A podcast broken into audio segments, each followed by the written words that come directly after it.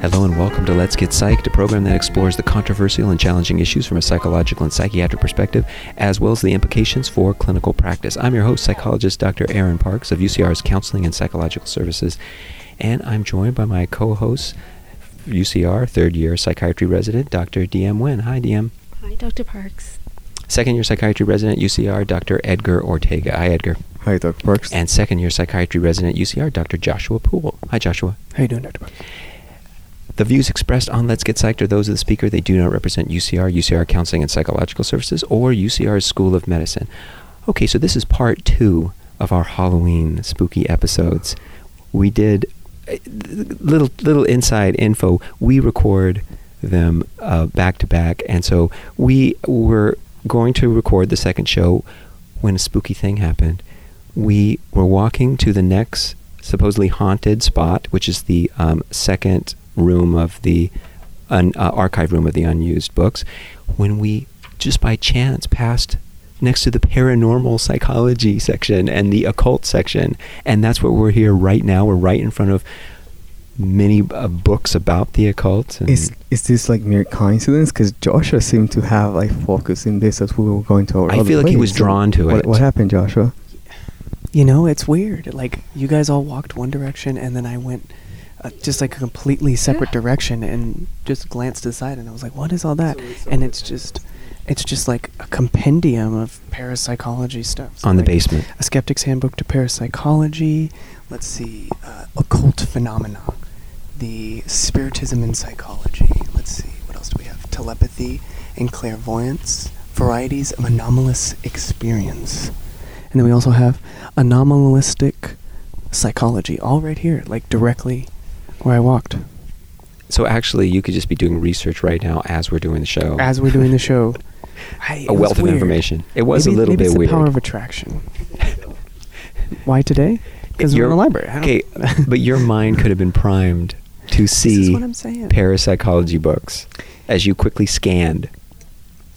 You know what's weird is I didn't look at the titles of any other books along the way.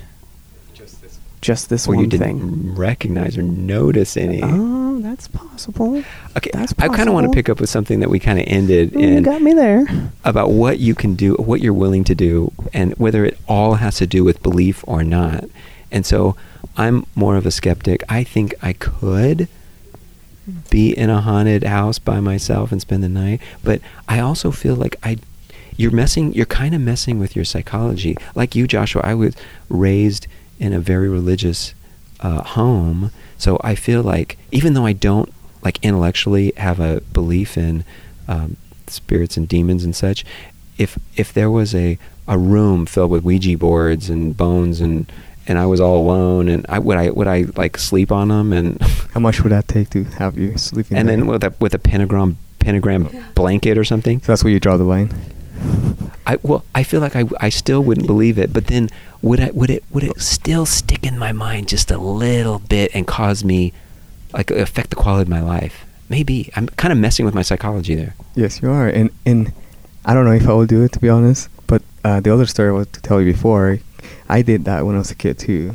We just like said like this place. There's supposed to be a haunted house. There used to be a house market back home in Mexico. Uh, it actually belonged to one of my family, but it was abandoned for many years. Um, so we decided to go out like after midnight, a group of us with flashlights and whatever, and just try to see what happened. Because the story was that they used these Ouija boards, and then things had started to happen after that. And, it made the house haunted. Right, and well, and then they couldn't get rid of it. If you try to, you know, get rid of the, the Ouija board in the trash or something, it will just come back and now always appear behind the, the stove in the kitchen. So we're looking for that thing, and I don't know. It was night, you know, we're going in there, but like I said, you kind of prime your senses. You're hyper vigilant. Your fear response kicks in, so you're trying to find something because you were, curiosity. Can I make a comment here? You were much more involved in the cult. In the occult activity, like you're going to cemeteries, you're going to haunted houses with Ouija boards. That- that was I never did that stuff. Well, good for you. That was a phase. That was I had friends. A phase. phase. A friend, my, I have friends who were interested in this. Like instead of hanging out today at the movies, so, okay, this week we're gonna try that. Were you And trying a to get scare yourself, or you, were you trying to like compare like uh, courage and manhood? I think the second one. Try to prove my courage or something. But then at, it got to a point where it's like, okay, this is enough because this is the other thing I wanted to bring up. Like, you know, have you guys heard about that? Like, if you go to this place where it's supposed to be haunted, that spirits, the thing that you might keep a spirit with you following you because you're disrespecting their space. So I kind of, that kind of freaked me out a little bit. And maybe I had some sort of a sleep paralysis uh, experiences at some point with, with when I say it's kind of like, okay, I shouldn't be doing this, you know. And I also So you come from my attributed it to that going to that haunted. yes, like trying House. to poke things here and there and see what sticks. It's like, okay, this is too much. Okay, yeah, go ahead, Joshua. Yeah, this actually brings up a very interesting point along the lines of regardless of whether or not you think these are even external events happening to you, the fear you experience is is real. It doesn't feel good. So like the reason I still wouldn't go near this stuff is some part of me on some level is suggest suggestible to it. And so like if I were to engage with this behavior, would my mind go there more frequently? Would I have to spend time thinking about freaky things? And then when I'm not in a like primary mode consciousness where I'm like thinking about things in a rational way, like normal waking consciousness, and I'm in a different like falling asleep or doing something different, what if I can't just top down process and like rationalize all that stuff? Yeah, you have to com- com- uh, always you reconvince yourself. You have to Yeah. reconvince yourself, and it's probably better to. I mean, the, Just brain, as we it. said before, is like a, a meaning finding machine. It probably matters what you put into it. So don't put in stuff that's going to freak you out later. I think it's also interesting how we're drawn to fear, and that's what I'm hearing from both of you right now. You're seeking out like adventure. You're seeking out like, um, and I think I read an article, a really interesting article about this once, and Dr. Parks, you can talk about it, about how why we watch horror movies and how that draws out like the thrill-seeking experience in us because in our primitive nature, we would be living like you know facing lions, facing tigers, and we would experience fear. But we live in a very safe society relatively right now, and so we don't have that fear experience anymore. So a large part of us watching horror movies or doing a lot of these things is we're trying to invoke that like thrill-seeking experience. Get we place ourselves in the role of the murderer or the victim. Um, yeah. Now, is the point of that to try to gain power over your fears? Because say you control in a very controlled setting. You, you're sitting there, you're watching this Yeah, movie that's going to last two hours, and that's it. It's a controlled setting, but you're acting it out in a way. You're experiencing it in, in a way. And I think that's so interesting that we're drawn to that. That we're, a part of us is still that animal wanting to experience like danger. Well, I want to ask you all, like, why is this increasing? Because according to surveys, belief in ancient civilizations has increased since 2016 by 17%, from 40% to 57%. Um, belief in aliens visiting the Earth has increased. Haunted spirits, Bigfoot. Come on, people. But anyway, um, people that can move objects with their minds, belief in that has increased. Why has that increased this last three years? Constant programming on the History Channel. I, I I'm you know what? I think you're. partially I think you're right. I I know actually it. It's think- ingrained Harry Potter. Like, we were- it came on I- It was sounding. It You did know- seem realistic in Harry Potter, but I know. I think you're right. I think you're on something, Joshua. I- Keep, continue. I do think that like um, here I go again with this whole needing myths and whatnot. But I think you know most of at least Western society was organized under kind of a prevailing myth making structure that uh, like we're we're all kind of familiar with sort of the same stories or like if you have all this kind of the same religion but as that goes down and you have sort of this absence of m- myths that you kind of ascribe meaning to and like organize your ideas around we're supplementing with a lot of different things i think in modern society TV. I mean, this is the golden era of TV and movies, and we have these new myths, and we spend less time doing manual labor and more time doing intellectual labor as a society. And so boredom becomes an issue, so you start filling it with more and more things, and some of that stuff is just like the History Channel telling you about aliens building pyramids and stuff like that. Yeah, I, I think I know what you're trying to get at. I think there's a, you know, a dissociation. More it, is this on trend with the fact that people also identify as less religious now, and so now this is a substitute for kind of our understanding and our faith before. But wouldn't religion also kind of invoke to that the fact that there's evil and good, and then when there's evil, there involves demons and other things that you might believe. I, I think I bet someone has studied that, and maybe one of our listeners has studied that, and they can email us that that as religion is going down, these beliefs and these other kinds of myths or paranormal things is going up. That sounds like a good study to to do. But I, you know, I kind of want to kind of maybe I can move it to just slightly Give us credit, please. yeah, yeah, yeah. Credit. Put as a, a third author, third authors for sure. Um, uh, I want to kind of move to um, what are the cognitive, if any, and I believe there are, um, differences between people who are believers and people who are not believers.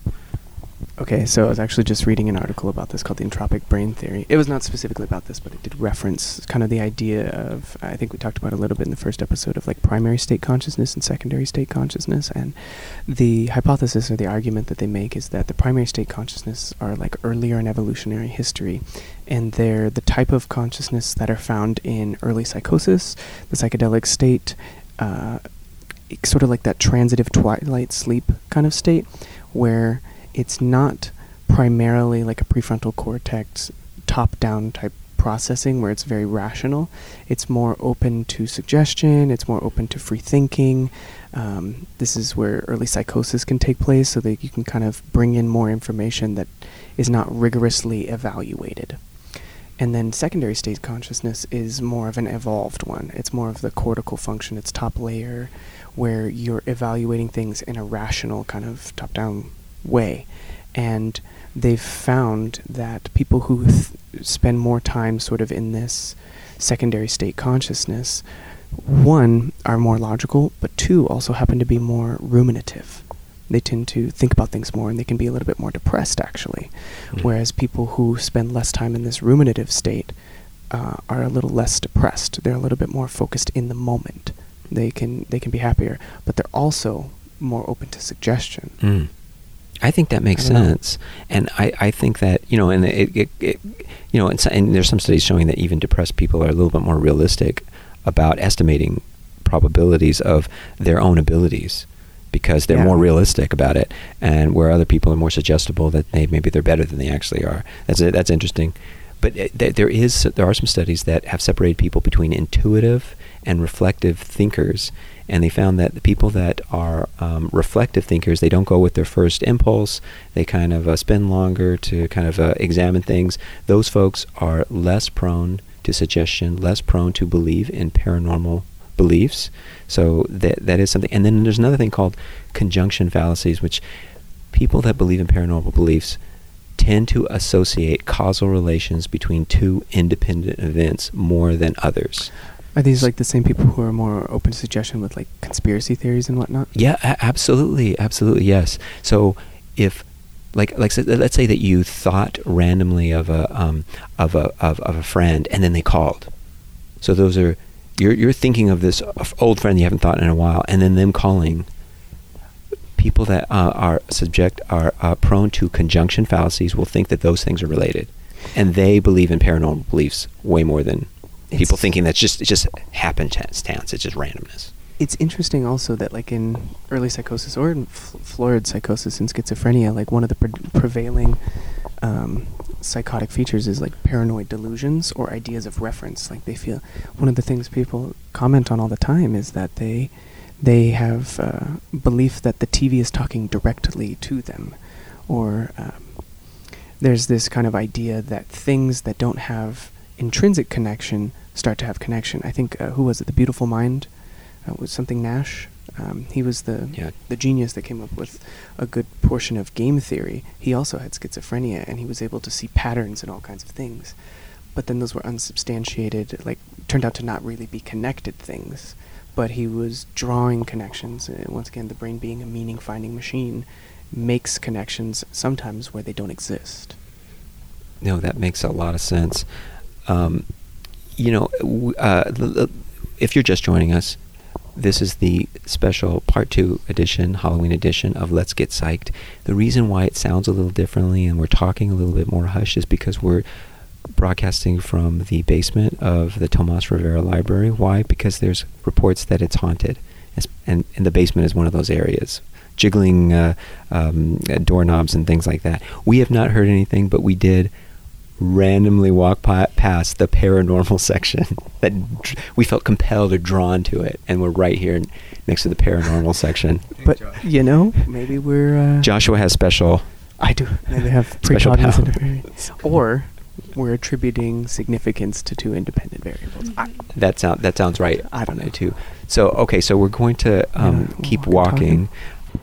Okay, so now we're outside Tomas Rivera Library. It's nighttime, and then we're walking, and uh, we're continuing to talk about on Let's Get Psyched about haunted experiences, uh, um, p- beliefs in paranormal activity, what causes a person or what types of person believes in paranormal paranormal activity.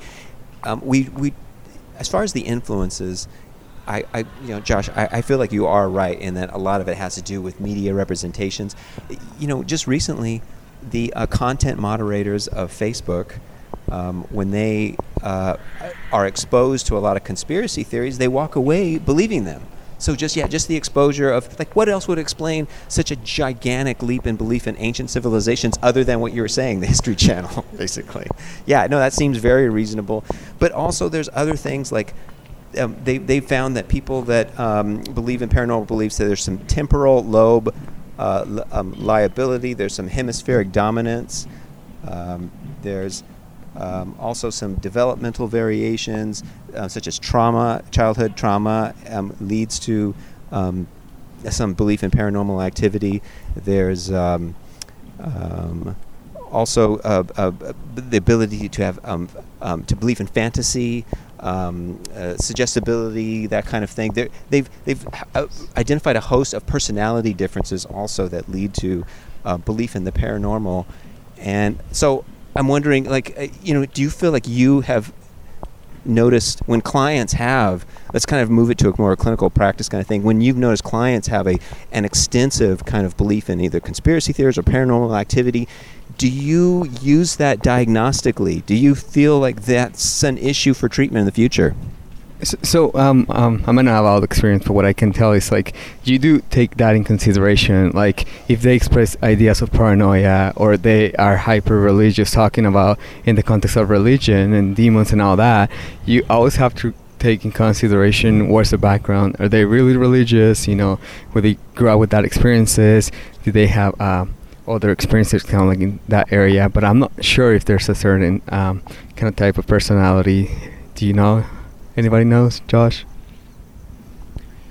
Yeah, I'm, I'm not sure. I mean, we do have like diagnostic criteria for people who have magical thinking, like schizotypal personality disorders, like this sort of magical belief in certain things, and it, it we we call it kind of bizarre, but there's there's not really any treatment for it. I mean, we just call it what it is, and then maybe make some predictions about what that means.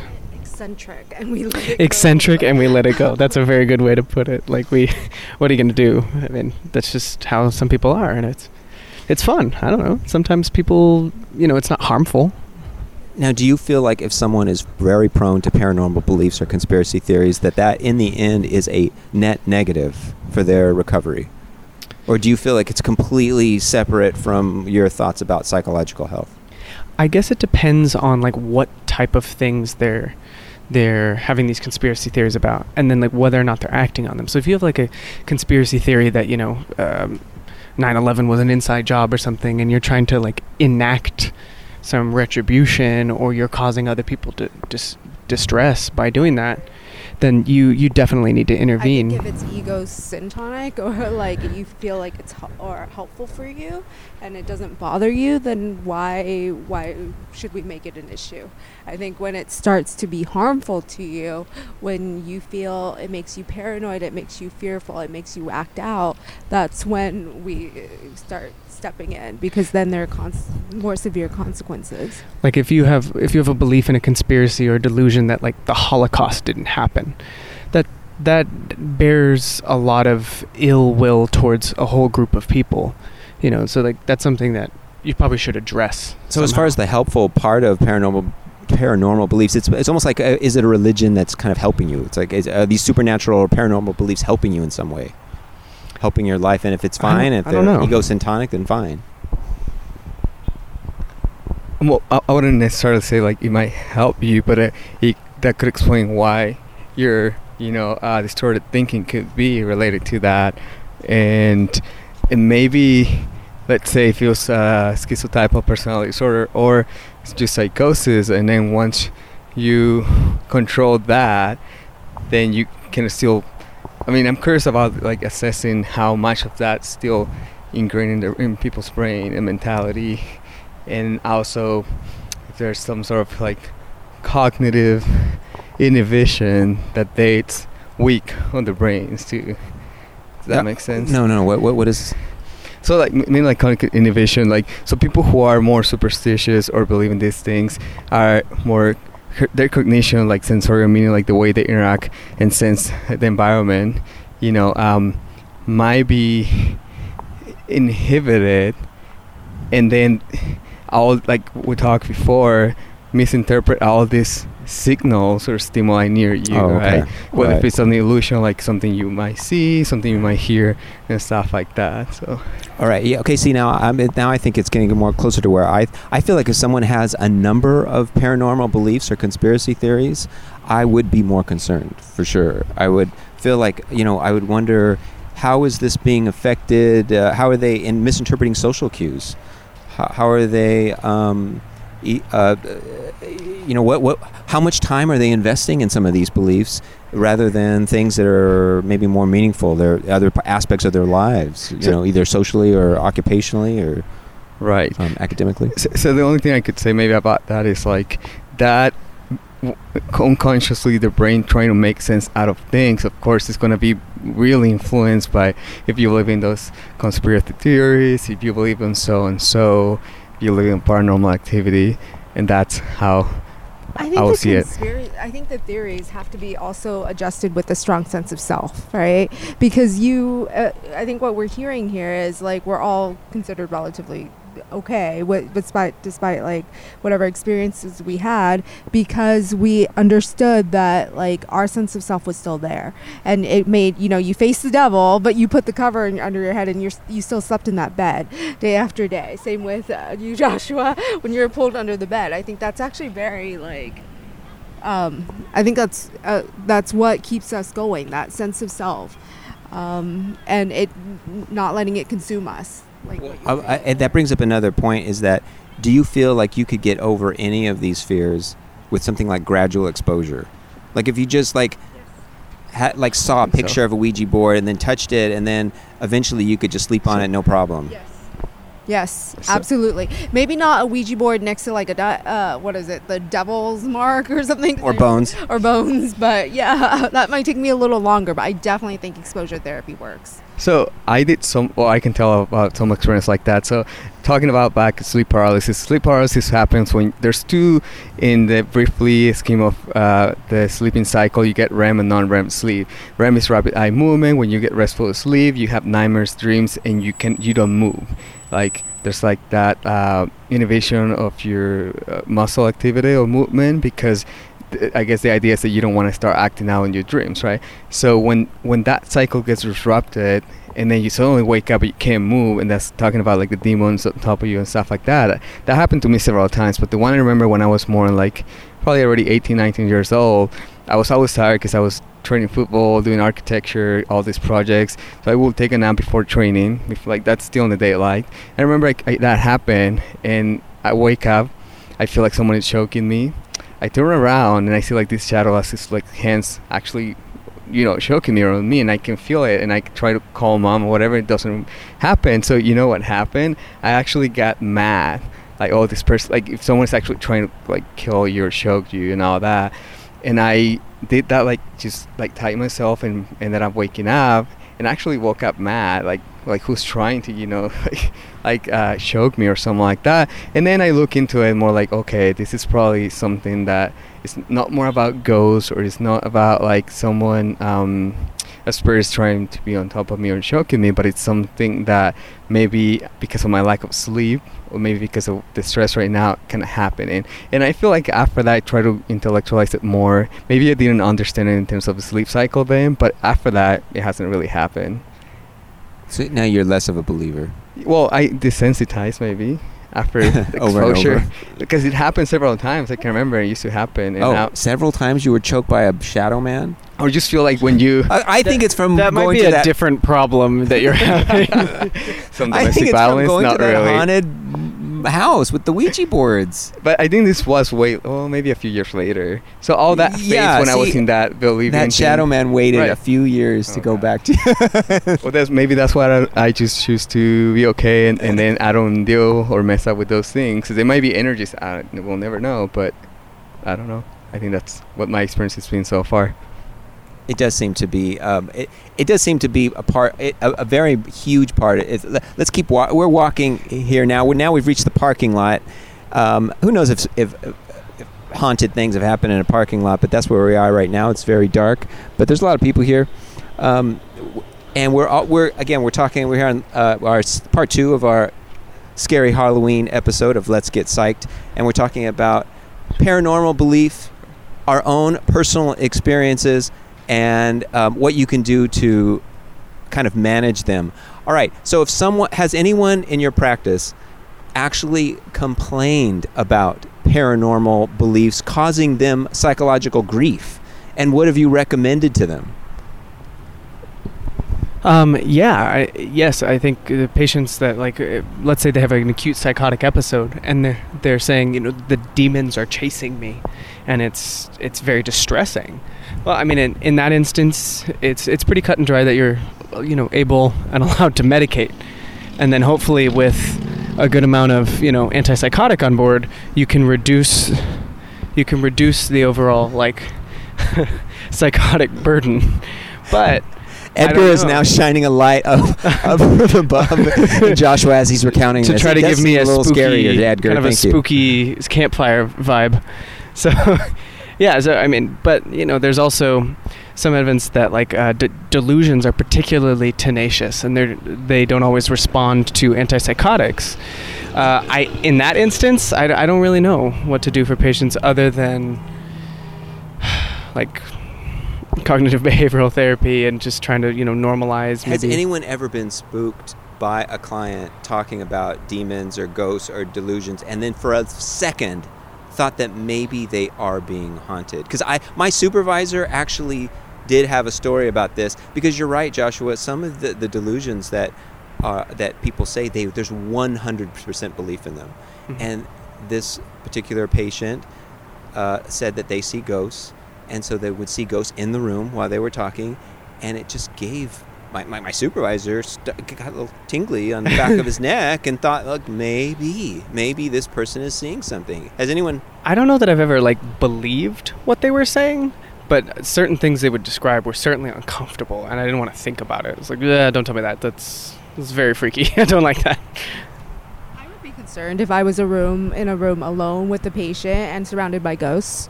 Wouldn't you? I feel like that's a normal reaction. The patient was saying that there was ghosts in the room. Yeah, yeah. I mean, I just because we don't see it, they believe it, and so uh, their response based on what their belief is gonna trigger your own. So I think it makes sense. Do you ever feel like um, a patient, yes, could be psychotic, yeah, there could be some organic process, but also that made them more open to see things like that? Yes, I think their temporal lobe is more open to hallucinations. I think we know that. Uh, more open to the spirit world. You know, there's just- I'm like just- a I'm historical precedent exploring. for that. That you know, like the people who have schizophrenia, in some cultures were like the shamans. They were the spirit catches the you spirit. and you fall out. She had ev- uh, fall She had epilepsy. like epilepsy. Yeah. and she was considered a shaman. So One final example of this whole thing. So I had one patient who had delusional parasitosis and believed that she had lice despite repeated checking. I didn't believe she had lice, but my head still itched when I got near her. I still was like, I don't know. You you might you might have something. I don't. And it still it still gives me the willies, even though I know it's not like a thing. That's a medical So term. even the willies. though we have complete belief that something doesn't exist, just the mere suggestion actually causes it. That's why be careful when you mess with your psychology. I guess that's the bottom line.